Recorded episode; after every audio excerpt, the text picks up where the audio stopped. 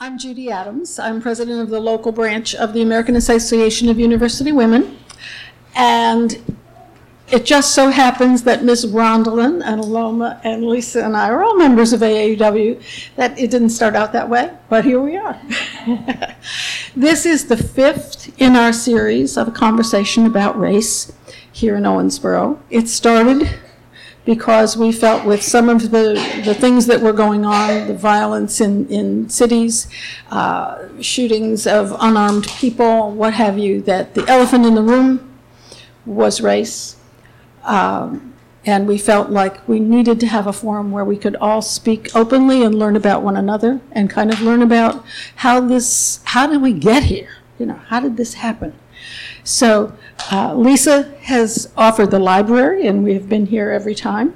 Uh, we have one more book that we have chosen after tonight. That doesn't mean it's the end, it just means that we've only chosen one more. We're only one month ahead of ourselves.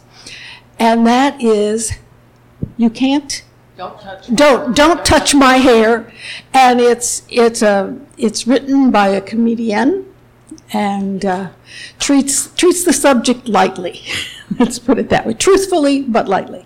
So thank you lisa. Uh, this is going to be recorded correct? So if you want if, if you want to speak please raise your hand and we'll get the mic to you so that it can be included in the in the podcast. Okay? And ms. Yes, Evelyn? she raised her hand.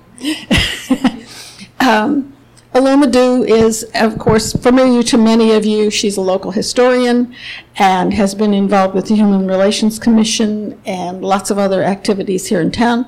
And she's going to give us a little background about the history uh, uh, covered in this book, and then we'll go on and have questions and discussion. We're hoping that this particular forum will give us more time to interact with each other. Sometimes we wind up listening a lot, which isn't bad, but you know, part of this is to have conversation. Okay, thank you. Okay. Happy first day of spring. Spring symbolizes the sign of new beginnings and renewed life, and I hope that that is symptomatic of what's happening in Owensboro. Uh, a search for new beginnings and understanding and compassion, and I guess I should add optimism. Uh, I hope all of you have been able to read the book, White Rage. Uh, we're going to discuss it tonight. I'm just going to give you a little bit of background uh, from the historian's point of view so that even though you've read it, you'll have an understanding of, of how we got to here. And uh, has made up a whole list of wonderful questions, which hopefully we will. I'm working some of them in, and some of them we'll talk about at the end. But we want your opinions and what this book meant to you. So don't let me talk too much. Um, this book is called White Rage. Did, did anybody want to tell me what you thought that White Rage means or what it meant to you when you read it? I mean, it's a pretty strong statement. Okay?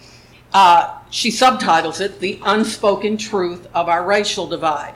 And one uh, person who reviewed the book said that this is a must read for anybody who's interested in making our nation more united and more perfect. I don't think those are the words that she used, but we cannot understand our problems if we don't understand how we got there.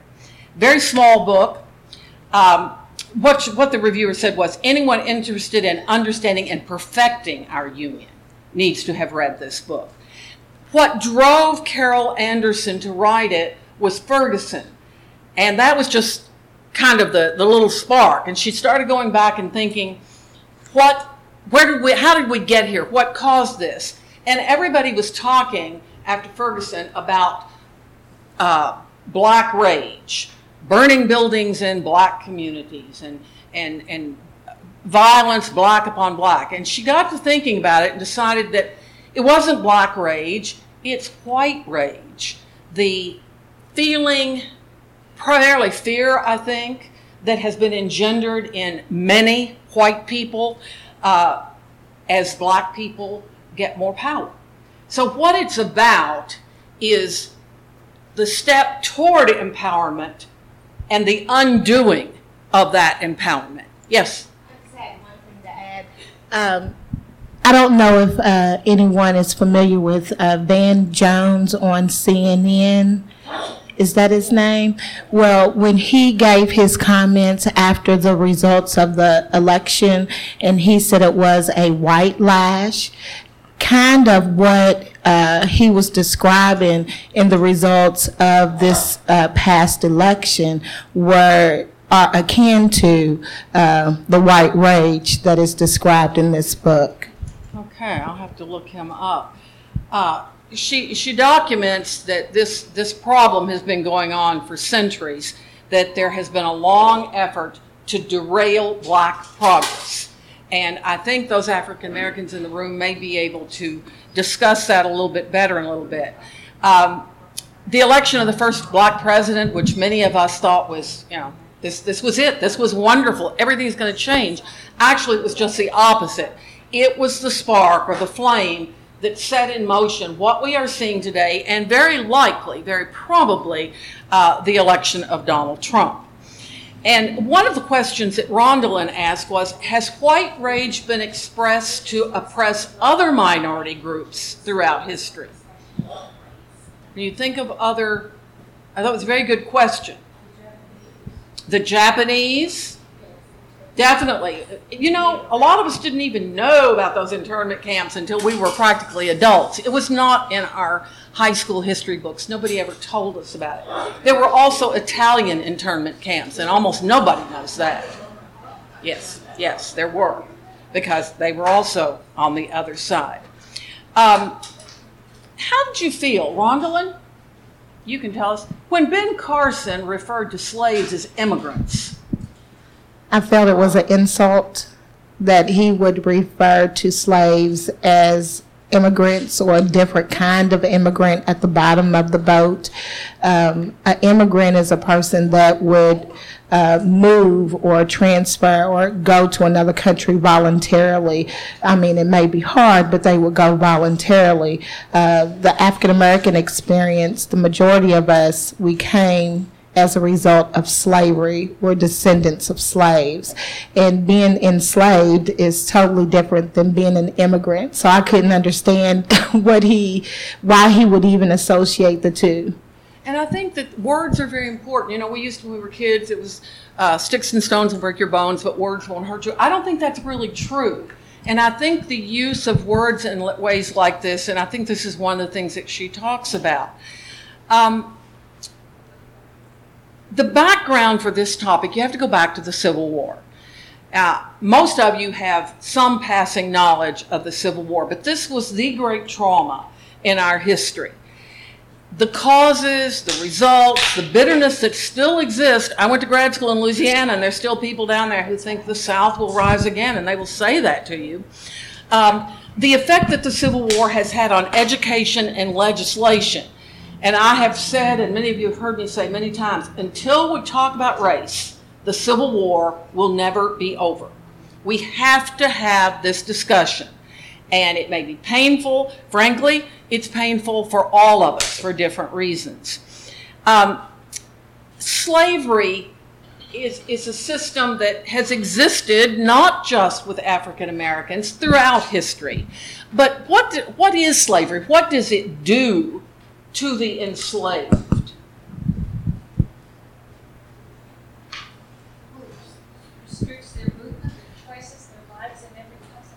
And it gives them absolutely no power. And in the case of the slaves from Africa that we brought here for cheap labor, and it's always an economic thing. So you cannot take economics out. All of this, the Civil War was about economics. It's about slavery because that was the cheap labor and that was the economics. Do you have a question? It dehumanizes people. It dehumanizes people. It makes them less than. Yes, very good way to describe it. During slavery, families were split up. Black people were seen as less than. It was against the law in many places to learn to read, to have any education at all. Why do you think there was this such vehemence against this group of people? Okay, Rondalyn.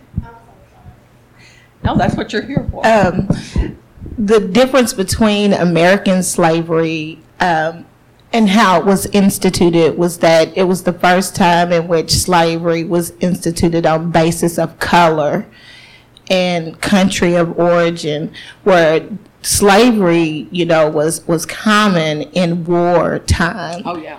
and you know people were enslaved but in the case of the united states to be associated with being black in that time period you were enslaved and you were considered less than so any type of connection to blackness meant that you were less than everyone else so that is where that um, thinking of you know the the dehumanizing and the stigma associated with being black because it means you're at the very bottom And what effect do you think that that had on the slaves?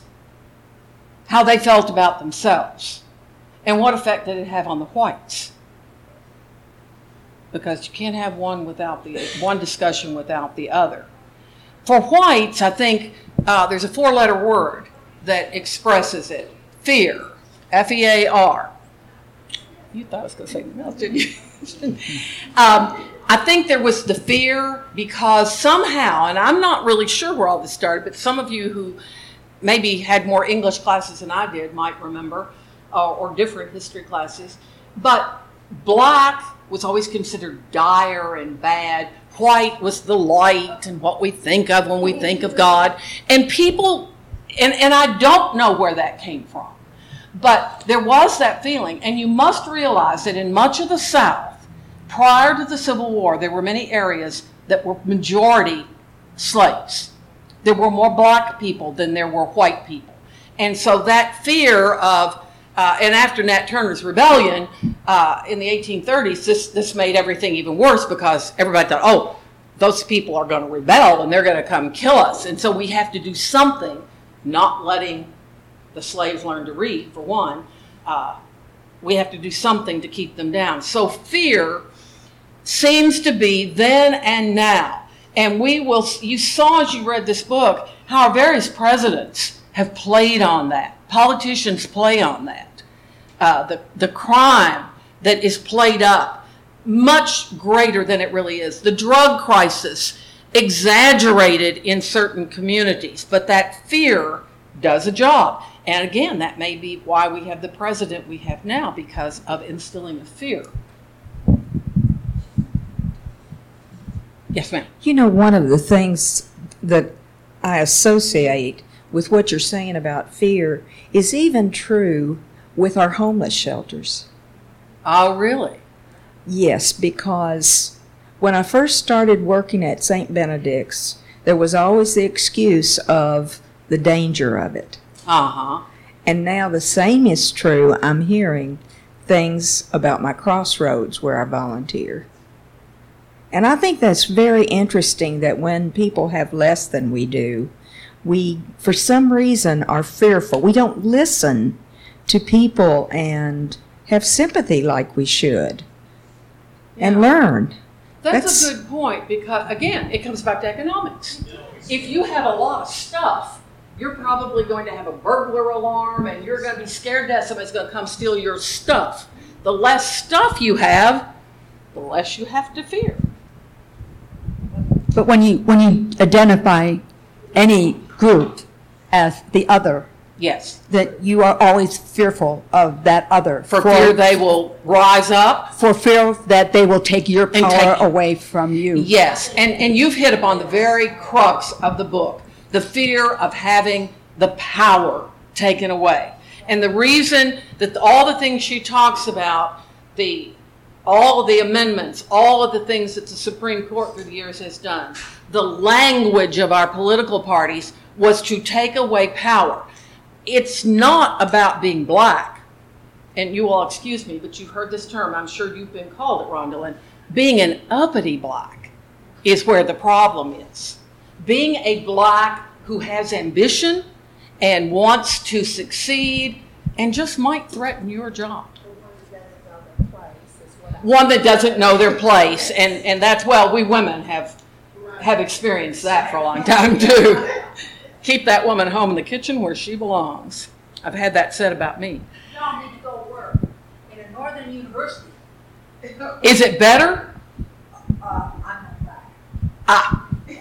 And that, and that is, that's, But my, but my black friends, I think will tell you. That it is. At least a little bit. yeah. I'm not saying there aren't issues. No, there, there are, sometimes the issues are more subtle, but I think, uh, once you get out of the South, uh, what was his name? Uh, George Wallace said that everybody hated and feared black people. That everybody, that that in the South, everybody hated and feared black people. And he said, everybody in America is Southern.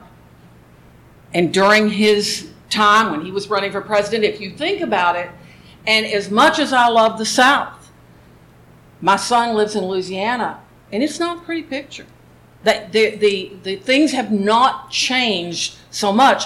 But uh, in here, when she talks about the Great Migration, we find Aloma, have changed that. Aloma, I'm going to interrupt you just for a minute.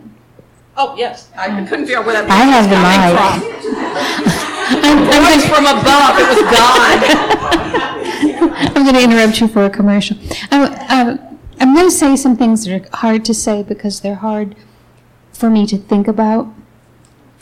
And this is about the beginning. The, you, you're kind of in the middle of American history, um, but at the beginning, when I think about what it would take for me to be a slave owner and to justify that to myself, and all the things that I do as a slave owner to justify that to myself, I'm going to tell myself, and, and I said this was going to be hard to say, and so it's going to be much harder to hear. I'm going to tell myself that I'm superior. Mm-hmm. That this this is a that in order for me to to to justify to myself owning and working somebody, I'm going to think of them like I would think of a horse or a cow. I, I grew up on farms, so this is meaningful to me. Um, and and I, everything I've heard you say and others say, the fear, the the unequal numbers, and the fear that came out, all of that's true. But but the the people who began with this and lived with it, they had to convince themselves that they were what they were doing was right, and They so. had to convince themselves it was right, but more than right, that it was necessary. Thomas Jefferson owned slaves, but he thought it was a horrible institution. He struggled his whole adult life Yeah. with how to do away Yeah, with it. it, it, it is, but that what we was, see by the time the Civil War comes is the conflict between industrialism and I, agriculture. I do understand that. It's just, it's just that one of the things I have to wrestle with, to confront all, all of the dreadful things that have happened, is, is that, um, we, we have to own that there was some part of ourselves or our ancestors that treated other human beings like animals and convinced themselves that that was true and didn't recognize their own animalness. I think that's about all I got to say. It's it's it's really icky, I but it's down there at the bottom. true, but it's not true of all. Slave owning, period, was a wrong. And I suspect that most slave owners knew there's something not right here. But it was justified by the Bible. And we have people today in this town who have religions that still justify slavery by their form of Christianity. It's described in the Bible. I don't necessarily. Well, there are a lot of things described in the Bible that I personally don't agree with. I don't- But I'm saying that this was, this was how they justified. it. When, when you do something wrong, you always try to find some reason to justify. it. Well, I know I shouldn't have done this, but. I just want to, you do have to realize that we're different, different kinds of people. I understand that there are different messages that are used to defend positions. But I personally, when I read the Bible, don't experience that text. No, you wouldn't. Anything that describes, Yeah, you wouldn't. see it saying is this is late. Well, I'll tell you, we could find, if we go out to Walmart right now and we talk to people, we can find some people who still believe that. I, I don't just. Rondalyn? I think part of what you're talk, what you're describing is cognitive dissonance and how people justify doing the wrong thing by normalizing the wrong that they do. And part of that is through the manifest destiny uh, complex that they had at this time, thinking that God gave them this inalienable right to own people, to be better than, and to be superior. But I'm with you. How does a person get to that point Well- where they, yes, We, we do have to understand the differences in times. We're speaking as educated people who have been exposed to a lot of things. I'm not defending them. I'm just saying, uh, when we look, for instance, I still think Thomas Jefferson was a very great man and did very great things. But there was the feeling that, and we still do it with the people we're not letting into our country, supposedly, that white is best, that there is that manifest destiny, that God intended for us to do certain things. We in this room don't accept that, but we have to we have to understand that some people did and do if we're going to figure out how to fight this problem. I think. Um, I think we have to own it in our own personal districts. well, I think we do. But I don't think you, there's a difference between recognizing it or owning it, as you say, and saying, oh, what bad people we are or we were. We're trying to move beyond that. I don't think there's, Well, and I do think that the collective guilt there is a of- collective. of people who disagree but didn't do anything is Like in there, Germany? And sometimes that fuels Yeah. this kind of uh, hatred. Yeah. Being, the, the feeling of being threatened by the other comes from. And all, all, I keep going back to economics, but President Andrew Johnson was a poor white.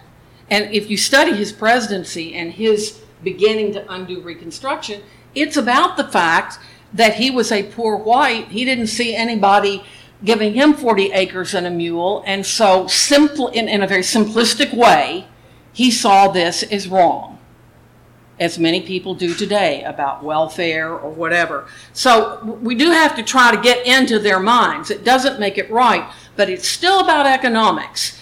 Uh, it was a cheap labor source.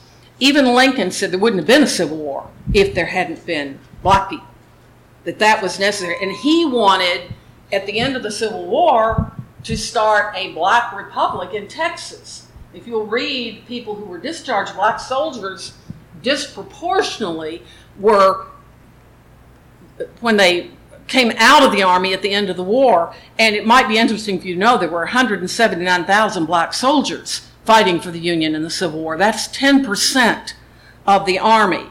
And there were another 19,000 in the Navy. And the jobs they held, it wasn't till quite late in the war that they got to carry guns because of that fear thing.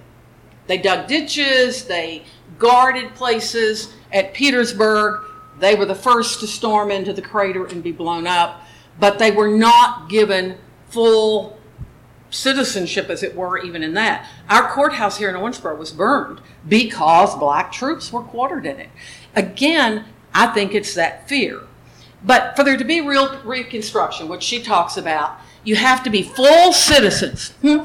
It's also anger, but doesn't anger come from fear? Well, it, it comes from, it comes from a lot of things, but, but that's where the white rage comes in, is, is the guerrillas were just pissed off. Oh, they were angry, but I still think there was fear there. I think fear makes us react in all kinds of strange ways. Anger is the first stage of denial. Anger is the first stage of denial. Okay, you want to elaborate on that? Well, I'm a nursing student.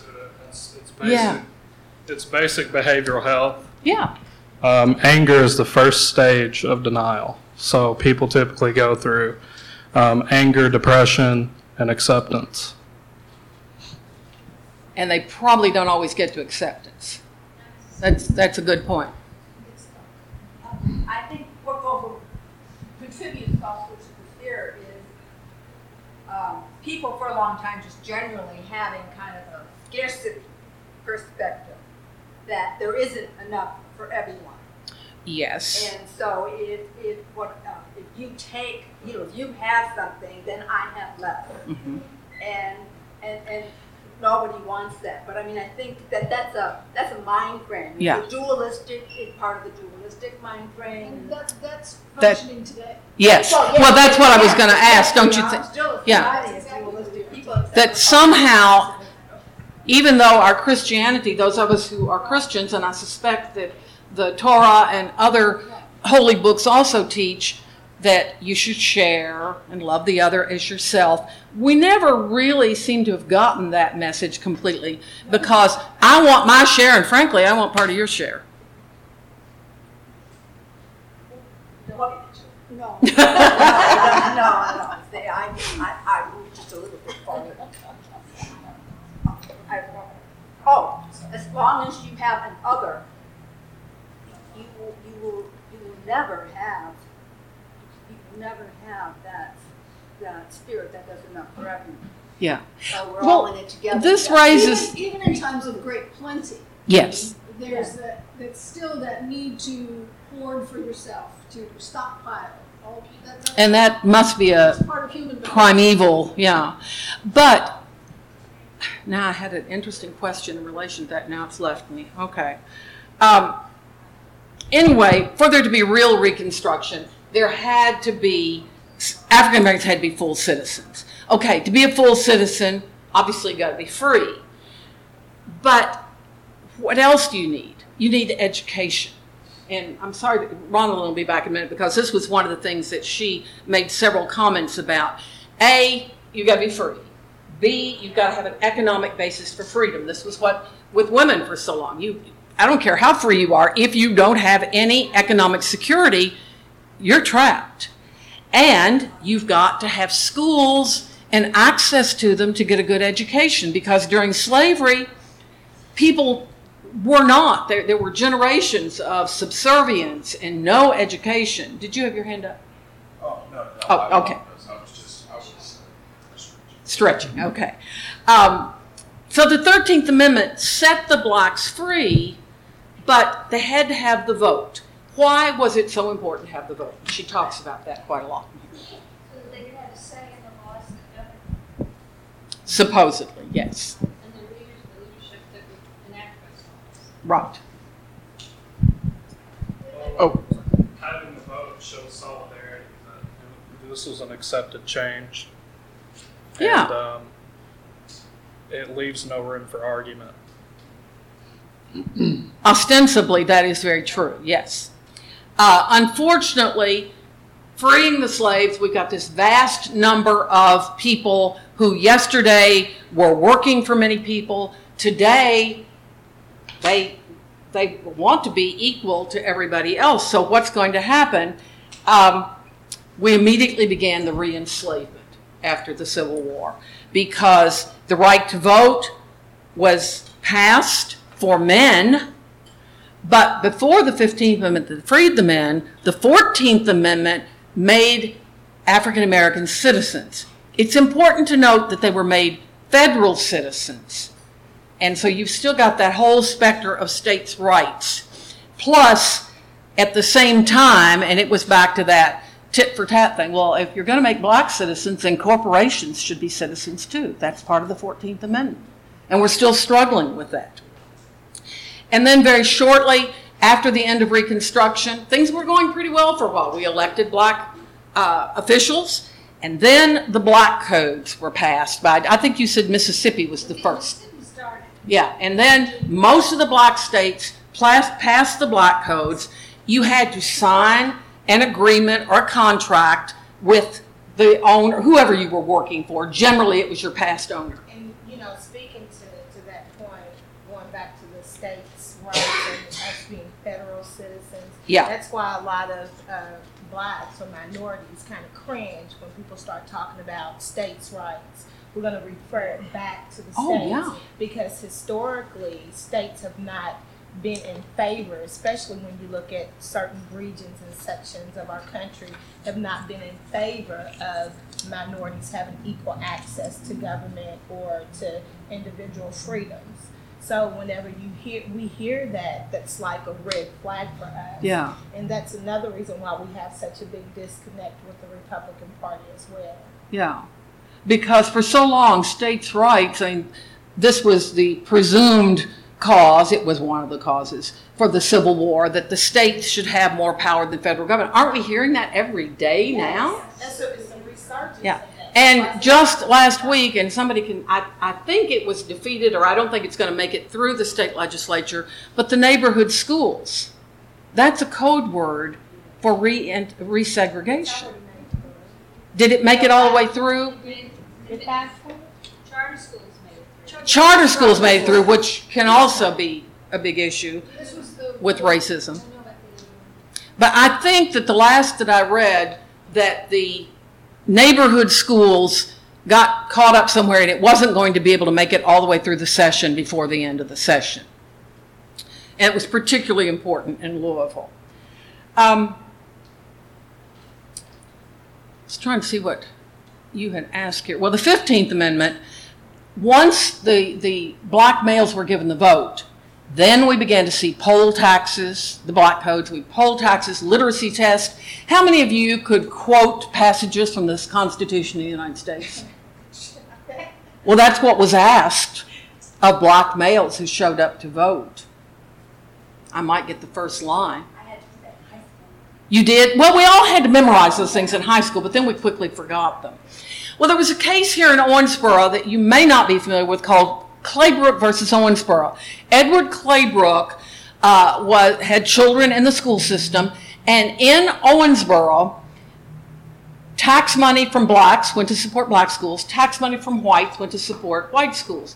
Well, I think we all understand that right after the Civil War, blacks didn't own as much property and certainly not as much valuable property. So they took this to the uh, federal district court in Paducah and they won. So that all the tax money had to be pooled and divided. Now, that still didn't mean that the black schools got their fair share, but it was a landmark decision. It had federal implications, but eventually, even though Plessy versus Ferguson says nothing about that, it that was one of the things that Plessy undid uh, because Plessy was the separate but equal, and that made Jim Crow the law of the land. So you could have separate cars, you could have separate schools, whatever. And if they were presumably equal, which they were not, um, you could go on. But that was true. Uh, I wish Samuel Tandy had been here tonight because Samuel has a story he shares about how when he was, uh, and somebody who knows Samuel, help me out. I think that he said he was in what would be middle school. They got new textbooks at his school. They weren't new, they were old and written in and had a bunch of other people's names in them.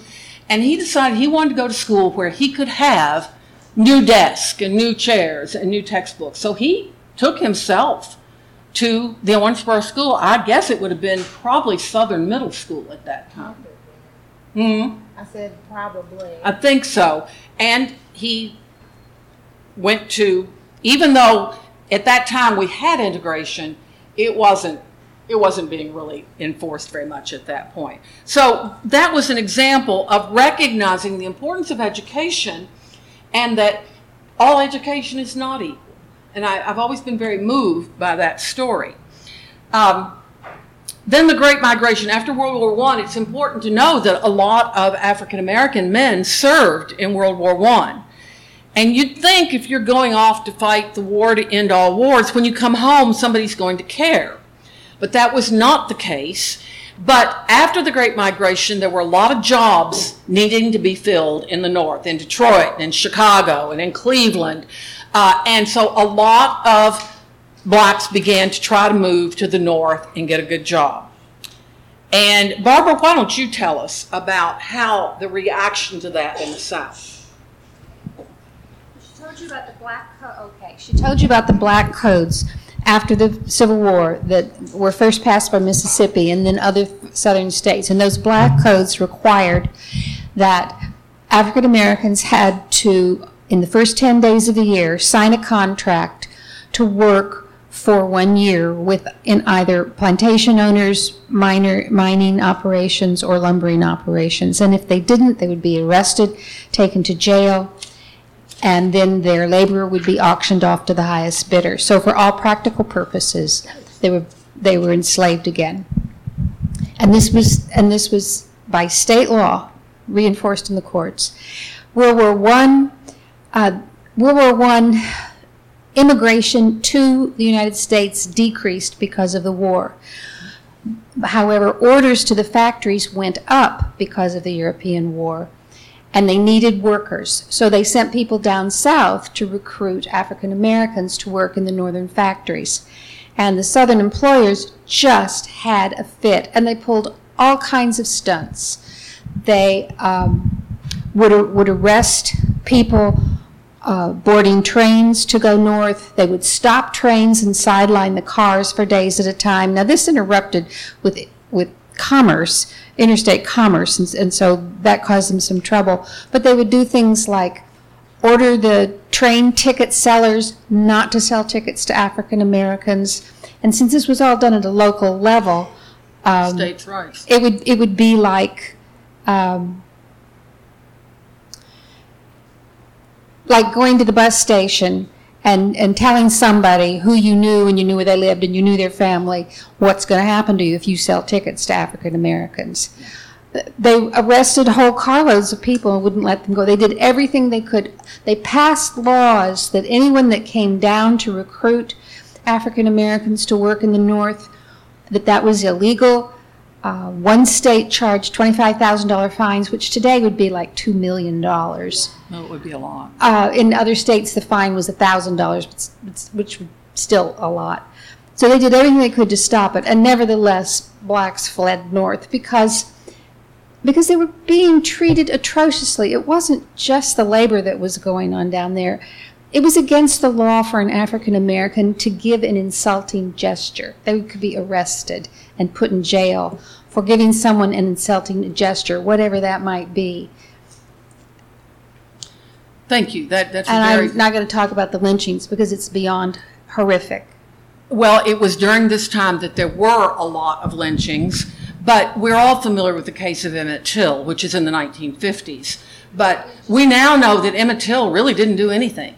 The woman that said that he made some kind of a whistled at her, that's what it was. Now she has retracted that, says it never happened. But Emmett Till was killed and mutilated. His mother, when she brought the body back to Chicago, insisted on an open casket.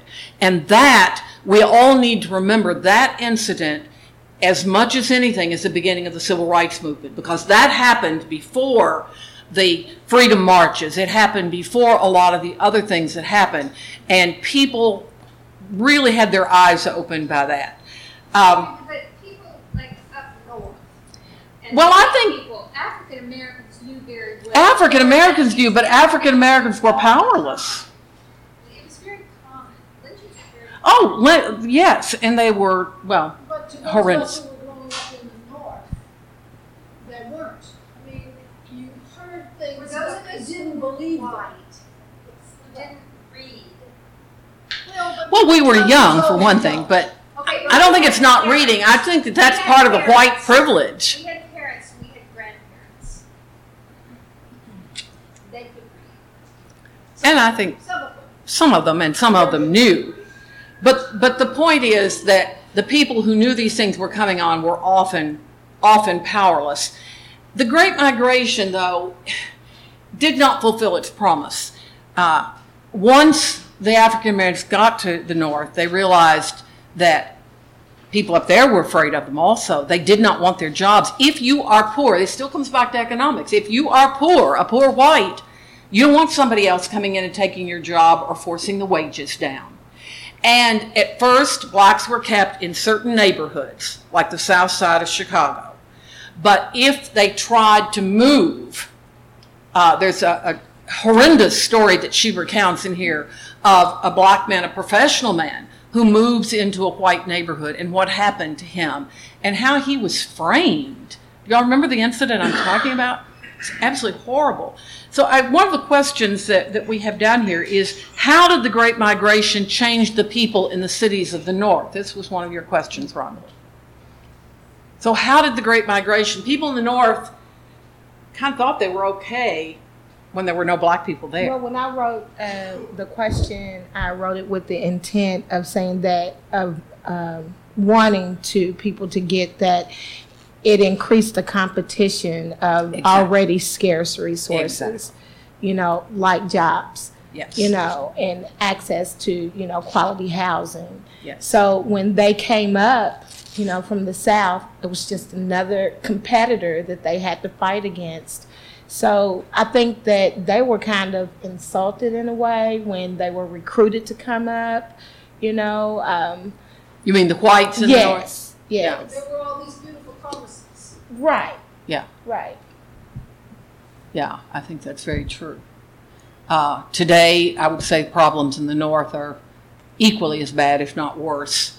Uh, I don't know if you would consider Louisville north or not, but certainly a little north. But Chicago, many of the big cities, Detroit, and these problems largely, I think, and correct me if you all don't agree with it, but I think they still largely come back to poverty. Access to money and power. Access to money and power, to loans so you can buy a house. And you can throw in redlining. You know, Mhm. redlining the Redlining neighborhood. has a lot Yes. with- had a lot to do with it, and you can look at how the, sub, sub, the suburban communities were built as a result of this influx of, Yeah. you know, African Americans coming from the South, and then they had to start to change, Mhm. you know, the distribution of wealth because that's where wealth starts is Mhm. the ownership of homes. Exactly. So if you limit the access, then you will limit a person's opportunity to obtain wealth, which is a direct effect to what we see going on with black families today. And not having, you know, that nest egg, something Mhm. to start off with, you know, when they get married or whatever, or to pass on to their children because they never had the access. They never had it. Um, during the mi- Great Migration, we've got people like W.E.B. Du Bois and Marcus Garvey. And Marcus Garvey had, at one time, a Back to Africa movement, deciding that, well, if we won't want it here, we're going to go back to Africa. That didn't work real well. But it is important to know, this goes back to pre Civil War, the abolitionists, all of these movements, the people who wanted to free, they knew slavery was wrong, but they did not want them in their towns or in their factories. And this is why, Not in my backyard. this is why Henry Clay st- uh, started the American Colonization Society to send, to have people free their slaves and send them to Liberia, uh, which was one of our very important allies during World War II. And it was a woman here in Kentucky, Josephine, uh, not Josephine, um, Emily Tubman, who freed. She realized the, how wrong slavery was. She married a very wealthy planter down in Georgia, and she freed her slaves and paid for them to go to Liberia. Her reasoning, as the best I can understand, was not to get rid of them, but it was to protect these people that she had had had, and she gave them the choice. If you don't like it, I'll pay for you to come back. And at least one of her uh, male uh, slaves did come back, and she could not technically free him though until after the war, because in Georgia they passed laws that you couldn't free the slaves. It a Kentucky connection to the Back to Africa movement that was pushed by, was it uh, Clay? Henry Clay, he was her godfather, and Emily Tubman uh, was from Frankfort. And this was a very, she was very, in fact, she knew uh, the, the Alexander Campbell and those guys. She was a member of what is now the Disciples of Christ Church, yeah. She, a very fascinating woman, and she knew the, that it was wrong and did everything she could to free them, but here was a case where the laws of the state, the state's rights, uh, interfered. But, but she did. But overall, the point I'm making is that people felt if we send the slaves back, then we won't have the competition with the factory workers, the immigrants coming in, and we won't have to worry about that problem of integration. So the, did- uh, another question that Rhonda asked is, does anybody have a personal story? And since there are only two African Americans here, maybe one of you will, of, did any of your families go to, say, Chicago or Detroit during the 20s? Do you know?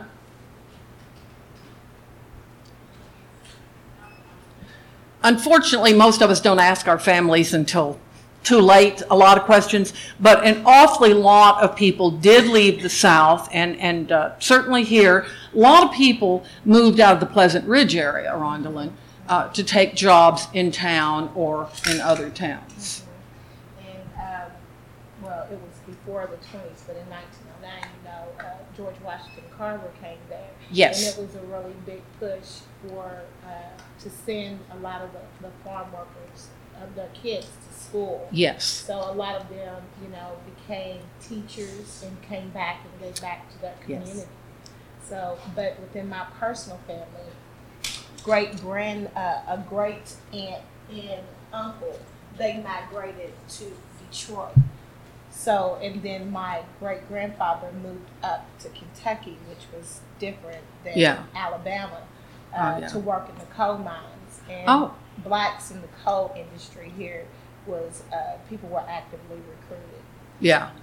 Yeah, that was one of the industries that, that did recruit former slaves particularly. Well, Brown versus the Board of Education in 1954, she spends a lot of time on, and her contention is that Brown was never fully implemented.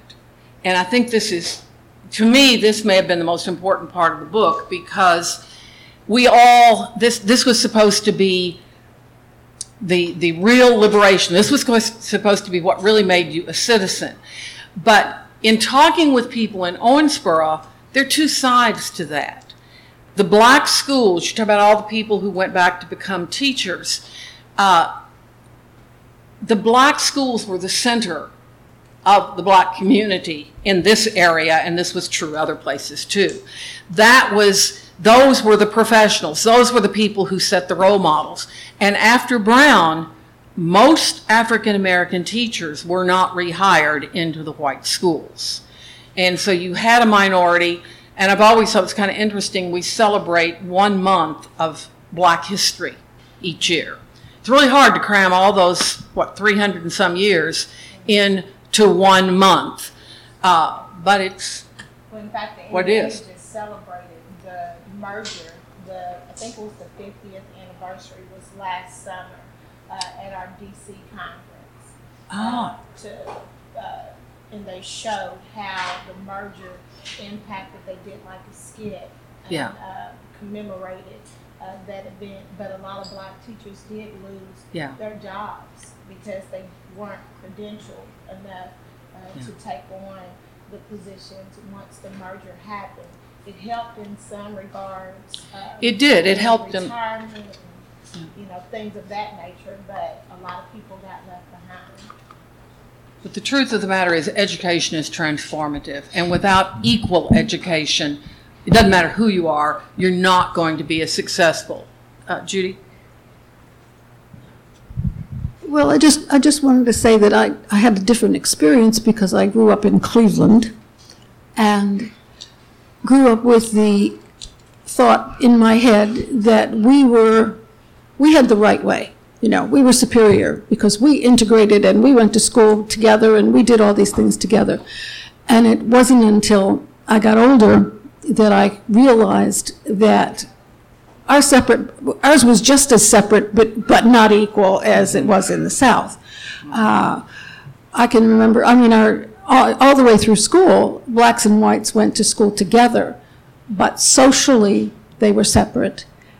And I think educationally, because of that social separation, uh, like you said, there were, there were no black teachers in our schools, so they didn't, the kids didn't have someone who looked like them to look up to. Um, yes, we rode together on the, on the city buses, and we sat next to each other on the city buses. But it was, it was almost like a, a class struggle, a class separateness. And uh, so it was really, um, it was very interesting to me. I, at one point in my life, we lived in Maine for 10 years where you couldn't find a black person. I mean, it just, it was about as lily white as it could be, and that's where my children were born. And I really struggled with the idea do I want to raise them in this atmosphere? And it just happened that we moved to an area in Florida that was very diverse, and I said, we can't go back you know, it would be, it would be, ba- it would be going backwards. But the whole idea that uh, northern integration was somehow better uh, was planted very early uh, in, in my experience. And uh, it took me a long time to appreciate the not so subtle discrimination that took place. Milwaukee Oh, yeah. Well, and part of this yeah. was the neighborhood school. You know, part of it was redlining and neighborhood schools and all that. And by the way, the neighborhood school bill did get stopped. Yeah, I thought it had, but they, just they decided to, to leave it be because the charter schools were taking place. Yeah. And, and well, that's a discussion for another time. One of the things that the book White Rage uh, details is the various states and school districts' responses to uh, Brown versus the Board of Education and getting the and the desegregation order. I was I was in um, I, um, grade school when this happened, and then middle school. And I, I remember when Central High in Little Rock was integrated, and I remember the, the, um, the troops there that first kept the kids out of school, and then the federal troops that were sent to escort the kids to school. But what I didn't realize was that after that media brouhaha, the governor of Arkansas closed the schools for a year and with with private donations and with $176 per white students, there were private schools uh, from the government, paid for by the gov- government, by the Arkansas state government. Private schools were set up for white kids to go to, and black kids had no education in Arkansas for a year. And that kind of thing didn't just happen in Arkansas. It, it happened else, elsewhere where there were fights over integration in the schools. So one of the, I mean, we, we've talked a little bit about, or some of us know a little bit about the unequalness of resources given to schools in various neighborhoods, but we don't realize how the, the impact on kids that are kept out of school for a year mm-hmm. and, and then when you put the school system back together again, it's no more equal than it was before. It's you've got these private schools and then you've got the public schools, which are underfunded. Exactly. And- And that's the And scenario. this sounds we're in just now. a whole lot like Yes, it does. charter schools. It, it is. And you had, uh, pass it back to this young lady. um, to speak on in thinking about school today um, you know we talk about schools have been integrated now and just as an educator myself um, i see um, we, we have our students together now however i look at the way that students are treated um, not in a bad way but a lot of times you see the black the young black males um, they're treated kind of with kid gloves um, and you know you see them sleeping in class and it's okay because he can't do this or he won't do that. Um, and you see that happening and i think you know that's no better than when schools were, inter- were, were not integrated and we weren't allowing those students to be educated because we're still kind of um, in a sense it's just modern day um, i see the same thing um, you talked about how once the schools were integrated, um, there was still the separation. And you still kind of see that today um, with students. Um, and so just, I don't know, just my thoughts on, on what I'm seeing today. There, there's not a lot of difference. It's just, a, it's just a new, it's just a new year. It's a new time, but just a different way of doing the same thing. And this, this is so important because the education is, is the basis for everything. And as we've had white flight and the, many of the so-called Christian schools started, uh, and, and I think now with charter schools, I think we'll see that be worse. there are many stories that I can actually um, go through. But uh, first, before I, I mention anything, I do want to say that, you know, obviously there are lots of things that need to be done right here in Owensboro. I was able to grow up in a very multicultural, multi-ethnic area in Los Angeles. And so really, because my parents, although they were prejudiced, didn't really push it, I was able to experience and get to know the Asian families that lived in the neighborhood, the black families that lived in the neighborhood, and therefore there's no nothing. So no matter what education does or what we do in the classroom or what we do in the newspaper and the books, we're dealing with parents who indoctrinate and, uh, ed, you know, to their children to follow the same beliefs that they have. And people have a very difficult time changing, uh, making changes like that. And a lot of people break out of it, but so many do not. Second comment, I am very disappointed with the attendance for here tonight. Because these are topics which our city leaders need to look at, recognize, and address. And the third, thank you, I'm glad you did. And the third thing is, when we do things like this, which are so important, how can we get the message to the people that need to hear it? So yes, I mean, when we're talking about the, the finances of the district or the city, they're talking about cutting back on the Human Relations Commission services and things like that. It, where the reality is we should be expanding those services, not reducing them. So where do we go or how to develop a program to really educate the community to understand the problems that we encounter, that we have, and to overcome them? Okay, anybody want to throw a, something out? Yeah. Uh, and, and I am very sorry, I thought we would have a big crowd again tonight. This is a painful book to read for white people and Well, perhaps. and I, I think that's, I think the title is part of it, but I, you know, when we, the last, just one second. The, the, yeah, White rage. oh, thank you for asking the question. Um, You know, last month, when we showed the, fi- the film 13th, and it, w- the topic was the price of prison, we had three times as many people as we have today. And sometimes it's just a matter of happenstance. It's chance. It's, you know, no, I didn't get to read the book. No, I have too many. It's the first day of spring. The Dairy Queen was absolutely bombarded. I mean, it was smashed full of people. Yeah, There's no UK game. Not tonight, that's true. The UK women are playing tonight, thank you very much. Yes, they're, it- interestingly enough. No, they're because, not. uh, The Nobody's playing meeting tonight. on um, nonviolence is going on at this same time. They will try, Claudia Ramish and others. Oh, uh, okay. She was here earlier, and they will try to coincide so that our, our meetings don't clash, but that is where a lot of our people are.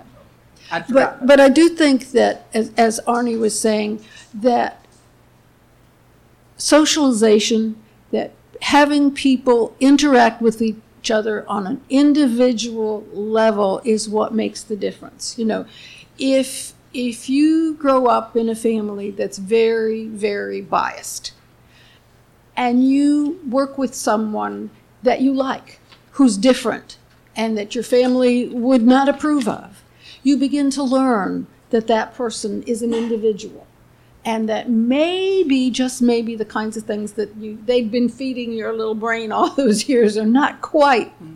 accurate. But it's it's a long process and i think one of the things that can help is you know in school if kids uh, kind of click with people of the people who look like them you know whether it's what they wear or what their skin color is. It's it's kids who look like them that they're comfortable with. Maybe we need to be able to have more activities where kids inter really integrate in their interactions. You know, uh, sports used to be that kind of thing, but sports have gotten extremely expensive. So that, that those are not as available as they used to be. So I, I don't know what the answer is, but I think that it's along the line of getting the integrated socialization as much as anything else. I think that's a good point. Um, Rondalyn asked me to uh, bring up one of the questions that she had come up with. Says if we look at the states who set the narrative for textbooks that are used in the classroom, our biggest red state is Texas. What Texas does with its textbooks influences textbook markets across the country, especially the South and the Midwest, and it sets the tone for what is taught in the classroom. The narratives portrayed are often not inclusive or diverse. This in turn hinders relationships and a full understanding of the relevance or importance of different minority groups' contributions, which lessens the value of who they are and what they contribute to society. How would this mindset affect the laws formed that would negatively affect minority people? Did I say that right? It is a mouthful. You only have to look at the people who are making the laws now. Yeah, it's just like a direct correlation, I think, and it, it just shows the importance of being actively involved Yes. civically and also in, in schools. Because when a person has so much control of the formation and the foundation of an individual's thinking, decision making, and it lays the foundation of how their perceptions of the world are Mhm. throughout their life. So if you have this bias, uh, slant to how you teach, or even how the books are even laid out, I mean, it has it has great ramifications. It does. I mean, It, with just the simplest. I mean, and that seems like that's so simple a textbook, but it carries so much work, weight because words are carry so much weight. it also has something to do with how well we educate our teachers because a good teacher wouldn't just use that textbook or would certainly go through and choose or add to. But I suspect, I know that there are many who just use the textbook, and if it doesn't include anything about minorities, they don't get included. Or the administration demands they follow that textbook. And that probably, you've been in administration, you would know that better than most of us. The administration demands that you follow that textbook. Yes, sir. Well, from my experience with college, and I've been through a lot, and uh, I'm not trying to sound smart, but I know how my textbooks are made. Um, and like you said, in Texas, there's going to be this disparity to where you have a majority of white people on the council that decide what content are we putting into our textbooks. And the key, I think, there is to decrease that amount of disparity um, you have to go into these councils and add, you know, various minorities in order to have multiple perspectives. Um, a good a good example I can use is when I when I graduate nursing school, I have to take an NCLEX exam. And if you look into the NCLEX, the people who make it, their board is is vastly, um, you know, jumbled up. It's not just one specific race and a couple. It's of diverse. So, really, that's the key with anything, and uh, Yeah. we have to be more aware of that. That's a very good point. And that, that diversity is, is definitely part of it. Well, we're going to be, we don't have a whole lot of time left. Um, the civil rights movement, very important. And after the Civil Rights Acts of 64 and 65, things got better for minorities in this country. Uh, I remember talking to W.A. Howard, who just uh, died this past week, and he's, he would get very emphatic and very emotional about the, the, how wonderful it was when the Civil Rights Act was passed and how that changed things. I'm not sure, well, on the short term, I think it did because this was a man who had been discriminated against when he was a soldier. Uh, he had a lot of stories to tell. It, it was a different time.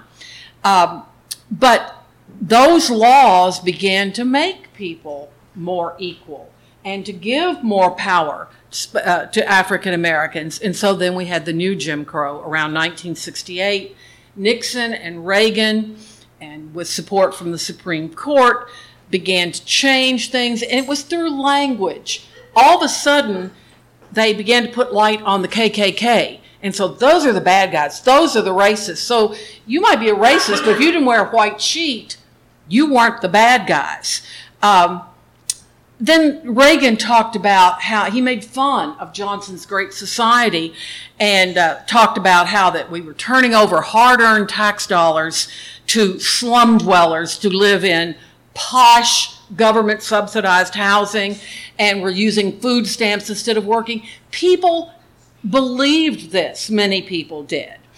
Uh, and then when Nixon was elected in 1968, that was the end of the Democratic Party in the South. We may see it come back, but he began to talk about crime. Crime and blackness became synonymous. And so we began to see things worsen. Uh, and she talks, we don't have time to go over them, but the Supreme Court cases. Um, remember the case of Allan Bakke, the white guy who filed suit because he was being discriminated because he was a white male? In medical school. I think it was at one of the state universities in California. That began to chip away at the quota system, at the encouraging blacks to attend and get higher education. But the most egregious was the war on drugs. In 1981, things were not really that bad. But the Reagan administration was trying to figure out what to do down in Nicaragua. Money was needed. And the government was involved in drug running. We know that. And the beginning of big time drug use coming into places like Los, Los Angeles. Uh, I'm sure there were already gangs there, but they helped to disseminate those drugs. And then began the re enslaving of African Americans by putting them in jail. Once you're in jail for a felony, and you don't have to it doesn't have to be that big to be a felony. What is it? Is it five thousand dollars or is it less? Some crimes felony just because you committed that crime. Well, it certainly it is with drugs, but it's to to be a felony crime, like felony theft would be five hundred. Yeah. Well, And that's- Some sort, some, uh, like child support. Yeah. Flagrant child support, you can be a convicted felon because of flagrant child support. You know, simple things that are nonviolent, but it will still plague you. But it still sends Take away people to right prison. vote. Yes. disproportionately uh, people of color. Um, so this is this is really, and if you saw the movie Thirteen, that's what they talk about: the re-enslavement by incarceration of particularly young black males. Um, we mentioned the election of Obama. High, high turnout of blacks and Hispanics and Asians, and that was the problem.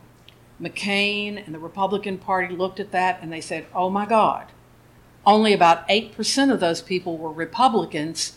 This is not a good sign. And so that is when the photo IDs, the making it harder to vote. And uh, some states have tougher laws than others, but there has been a concerted effort to keep young people, old people, and black people particularly people of color, from voting. If you can't vote, then you're not a full citizen. Um, the NAACP says, and I probably should have you say this, uh, that the ID requirement would eliminate more than 6 million African Americans, nearly 3 million Latinos. Uh, the, the requirements that have been passed. You have to have in Georgia, and I think this is still the law in Georgia, it could have changed, but I don't think so. You have to have three separate categories of documentation to get a government issued ID, which is what you have to show to vote. Proof of citizenship, which would be a birth certificate or a passport. People who don't have a lot of money don't usually have passports. Social security number, you either have to have the card or a W 2 form, and a W 2 form means that you've worked recently. You can't get one otherwise.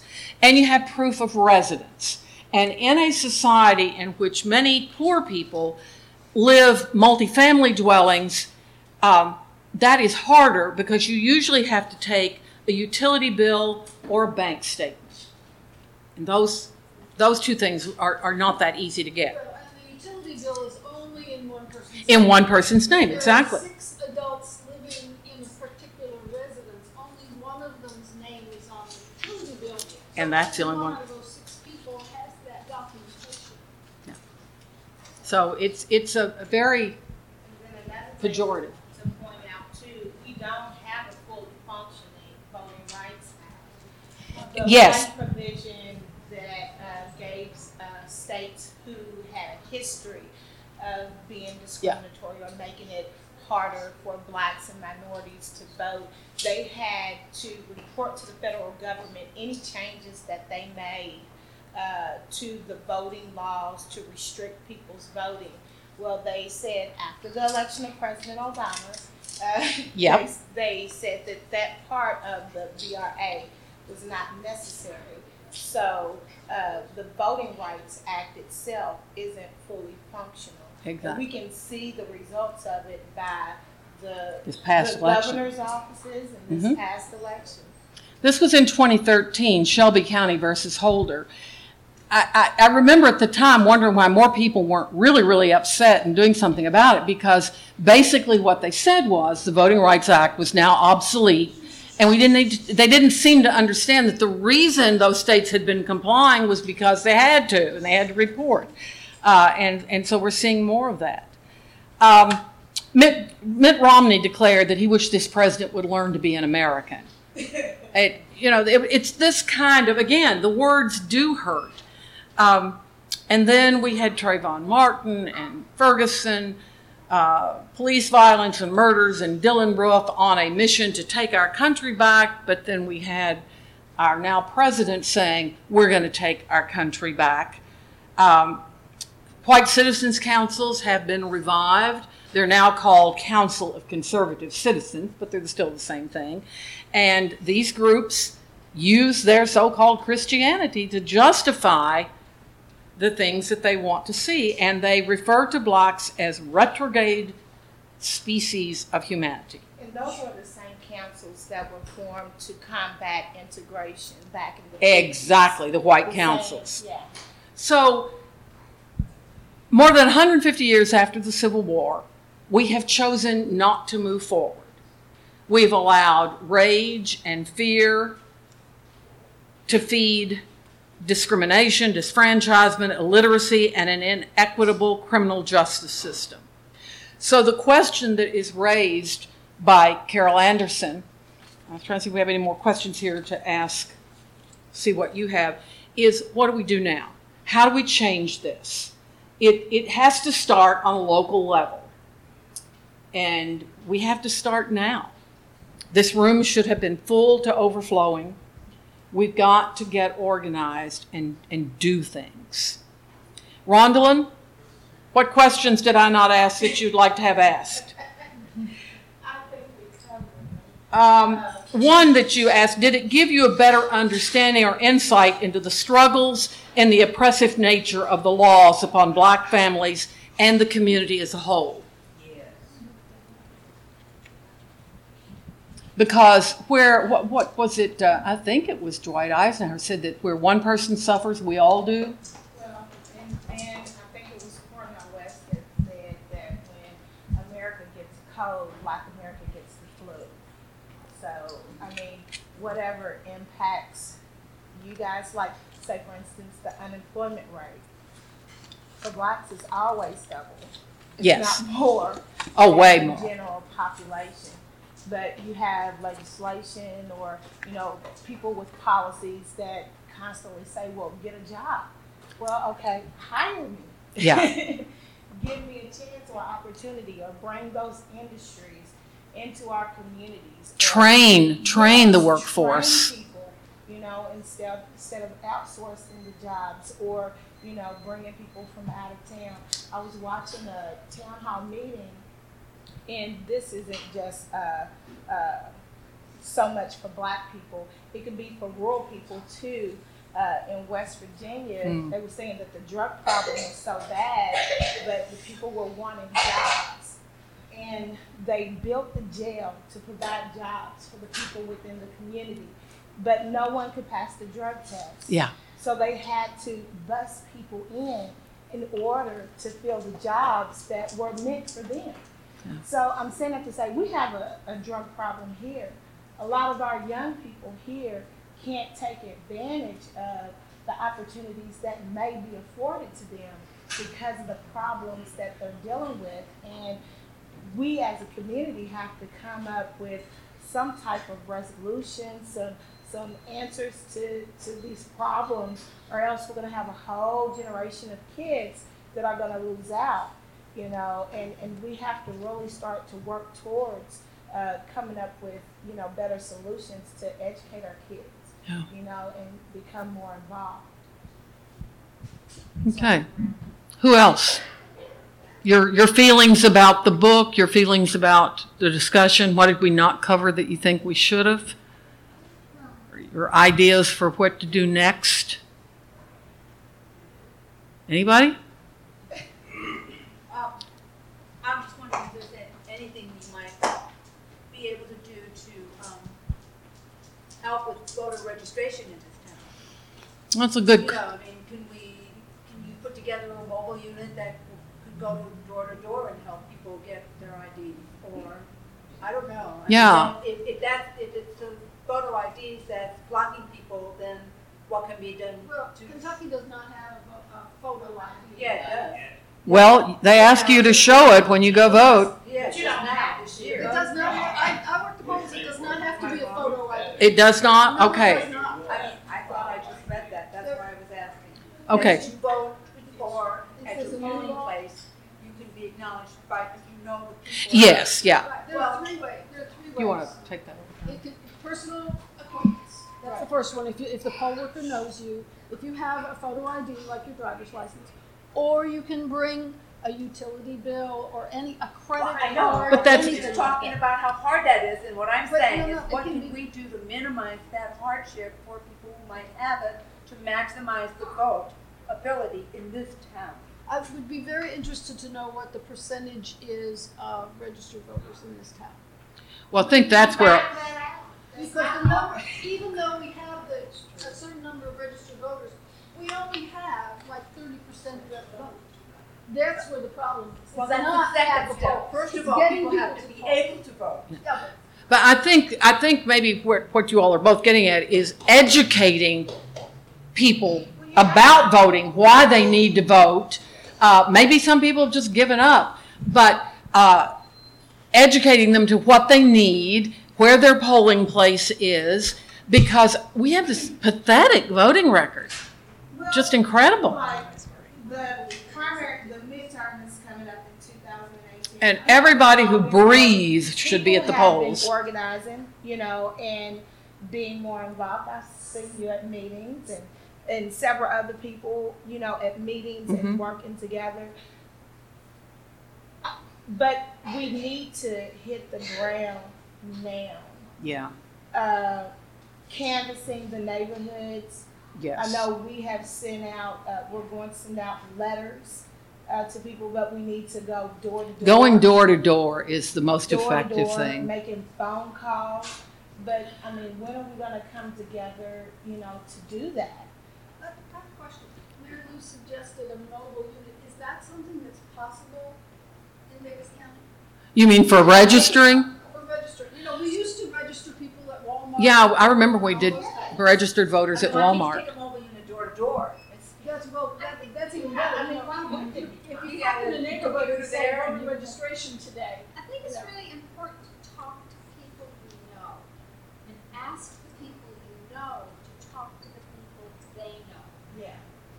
I- I- Yeah, but all But the it- people nobody knows. Yeah, No, I, well, well, you have to start somewhere, and you might be surprised what a big difference it makes well, it to does. ask someone you know, and then to encourage them to ask someone, I don't oh, know, but don't leave it behind.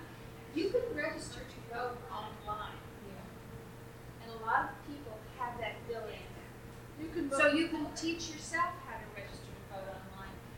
And You, you can tell people in the grocery store, you can show them how to register online on their phones when you stand in line at Walmart at Christmas time. There are lots of ways Okay, you're to do this. assuming that the people who need to register have a smartphone and that they have, uh, No, I'm not. access to a I'm computer. not, but Okay. I am And they're always welcome to come here. They, they, there is that, and we need to make sure that they know that. That's a very good idea. Yeah. You know, having, having several cen- central places. Yeah. Different community centers around town. Yeah. Uh, Churches can be places where people can. Oh, yeah. register. But I think it's more voter apathy than. Yeah, I think it is too. Because if you look at how many people we have who are registered, those people You also don't. have to feel like it's gonna make a difference. It's gonna make a difference in the lives you do. And one of the things this book points out is why people might feel like it is making a difference. When Yeah. the cards are stacked against you, Yes. you, you might not be as excited. Yeah. And that's, that's where the education comes in and advocacy, and I, I don't have the answers for what we should do, but, but that's, we're all in different groups where that we can work on these things. It's a matter of, uh, Cesar Chavez believed in what you're saying. You talk to one person, then you talk to another person, and they talk to and that does work. But we've also got to get out of our comfort zone, get into areas that we might not normally go. I think the door to door, I know when I've been handing out political literature in the past, I've been some places where I thought, oh, I've never been here before. Uh, but, uh, and, and it can be uncomfortable. I am opposed to the phone thing, Rondalyn, because I am so sick and tired of people calling me. If you call me, I want to talk to you. If somebody calls me about a warranty, I don't want to talk to them. And I'll hang up. Well, it needs, I think. The personal contact is important anyway. Well, and the phone used to be personal. Yeah, it used to be. That's, it used to do what, Okay, Harvey, I wondered why you'd been quiet all night. Oh, I don't talk very much anymore.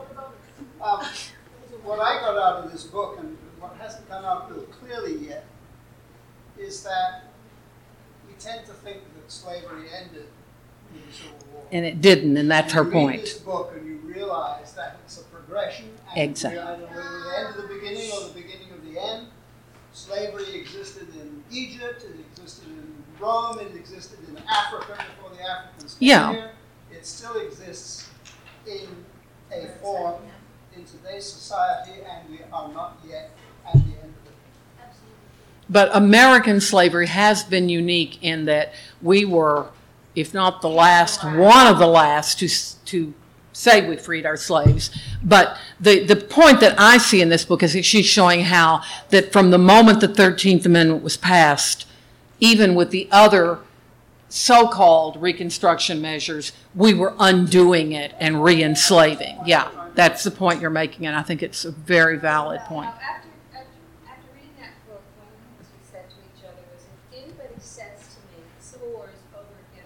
No. I am going to blow up.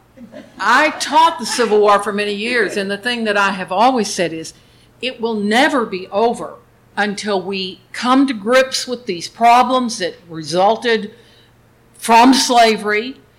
Uh, I, I get less optimistic all the time about the economic situations and how we are going to, because it's very advantageous for the small group of haves to have a lot of poor people.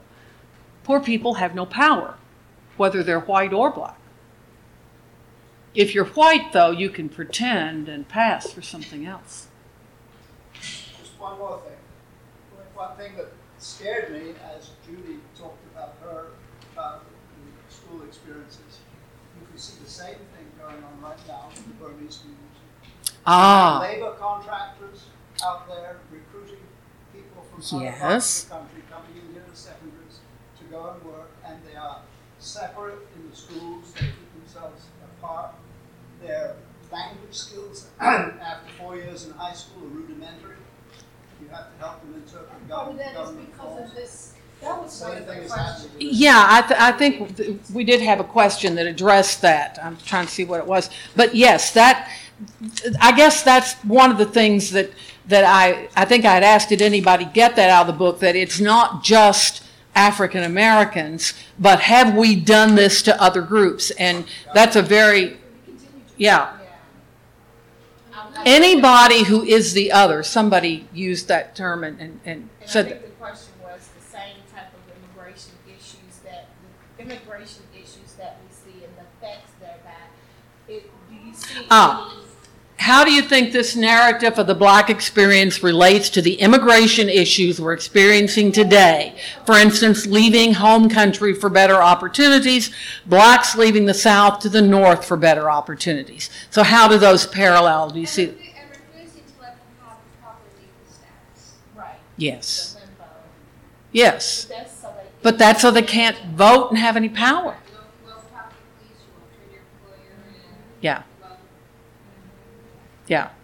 It's powerlessness, keeping the, the epsilons of your society or whatever. The students don't get counseling about what courses they need to take to qualify for college. So they get, they graduate from high school and they want to go to the community college. And they- And they don't have background. Yeah.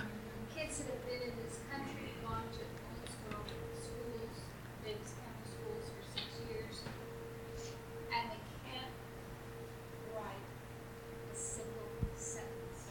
We have native Owensboroans who can't do that too. But no, your point is well made. I was just curious and uh, actually Googled, you know, we all Google, and um, you can get a national uh, registration form to vote. It would, seems to me it would be very easy to print these off and take them around, fill them out, and take them down to the courthouse and get people registered. Well, Because all you have to do is fill out this form.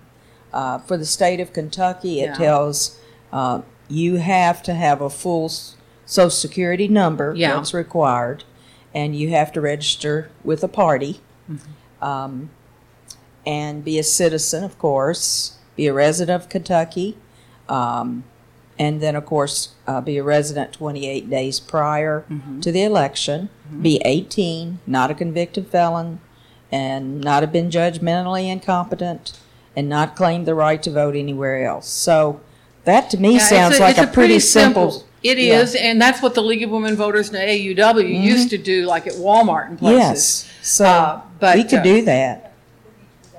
Yeah, Mm-hmm. yeah, we do.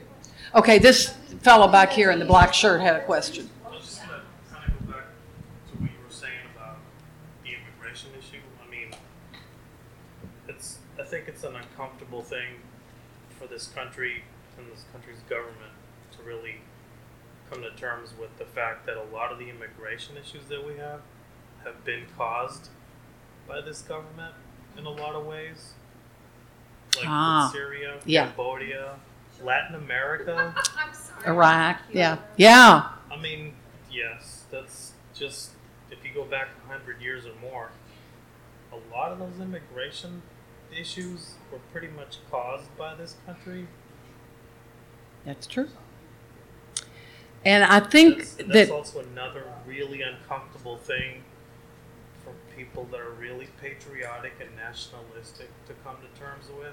yes, Because that means that we are, as a country, responsible for taking care of these folks who have been outed from their homes based on things that we have directly caused. That's that is a very good point. And as a history teacher, and I would encourage all history teachers to point out that we have done terrible things. None of us, when they talk about take back America, I assume they're going to give it back to the Native Americans because every one of us came over here on a boat. Yeah, and you mentioned Romney, of all people, saying about the American quote. Yeah. That's such a vague quote because it's like, what What do you mean by an American? Every time someone Yeah. says that, I always ask, what do you mean by American? But when someone Thank says you. our American culture, I'm like, what do you mean by that? Yeah. What exactly do you mean by that? Yeah, that is such a good point to make. Yeah. Because that leads to so many other things that the person actually addresses it, which they usually don't. But what we're seeing is extreme nationalism or chauvinism, and when the guy goes into the bar and shoots the Indian guys because he says, get out of my country, go back. People could say that to any of us. Well, I mean,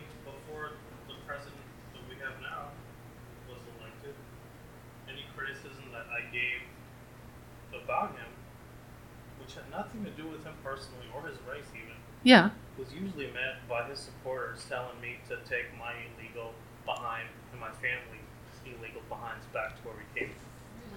And I'm like, really? So post-racial that you have to bring up something like that Yeah, that's based interesting. on no knowledge of me except my surname and my appearance. That's rich.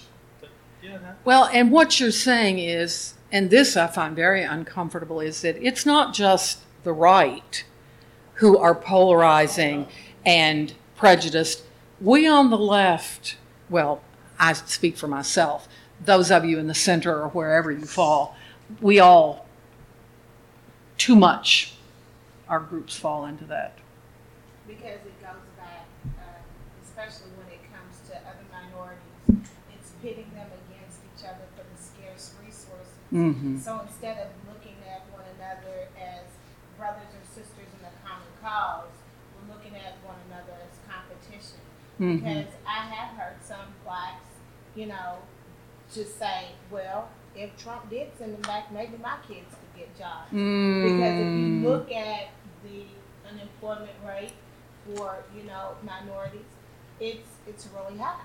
So when you hear people say stuff like that, it's like you're defeating, Yeah. you know, the, the purpose of why we should be united or how we can unite and fight against, you know, the wrong that is trying to be enforced and division that's trying to be play implemented. right, and some people play right into it. Hispanics do the same thing, but Yeah. vice versa. Yeah. They I think- play right into the, the, the racial aspects of it. Mhm. And there's no need for that. I mean, I wasn't brought up in a home like that, but a lot of my extended family members, I was unfortunately, I had to witness them making comments like that. Yeah. Like they were better than blacks because of this and that, and, and I was like, hold up, you know. We all in this together. Yeah.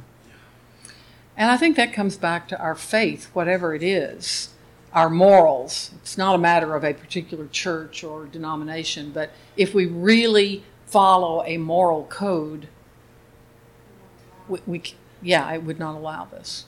I guess that's where, you know, through what everything you're saying, I'm, I'm a, just a simpleton, I'm just a simple person that, um, you know, we live in a very imperfect world. And, you know, I raise my children, you know, to love and to appreciate other people and to respect other people and, um, and I think this, the whole thing, left and right both, we have to learn to love each other, not to blame you and not to blame you. Yeah. And I think, and you know, just as simple as this is, love is the core. It And you know, uh, I don't think my little point of view and my little voice will ever do anything. That's just who I am. But, But I it know will. that if I demonstrate love and I teach my children and my grandchildren these things, that that's my hope and that's my gift to, you know, bring our country together. You know. That's where change begins. So, At the same time, you gotta call people out when they do something. When they do something ignorant or say something ignorant, which, which I clearly do. But it's done in love.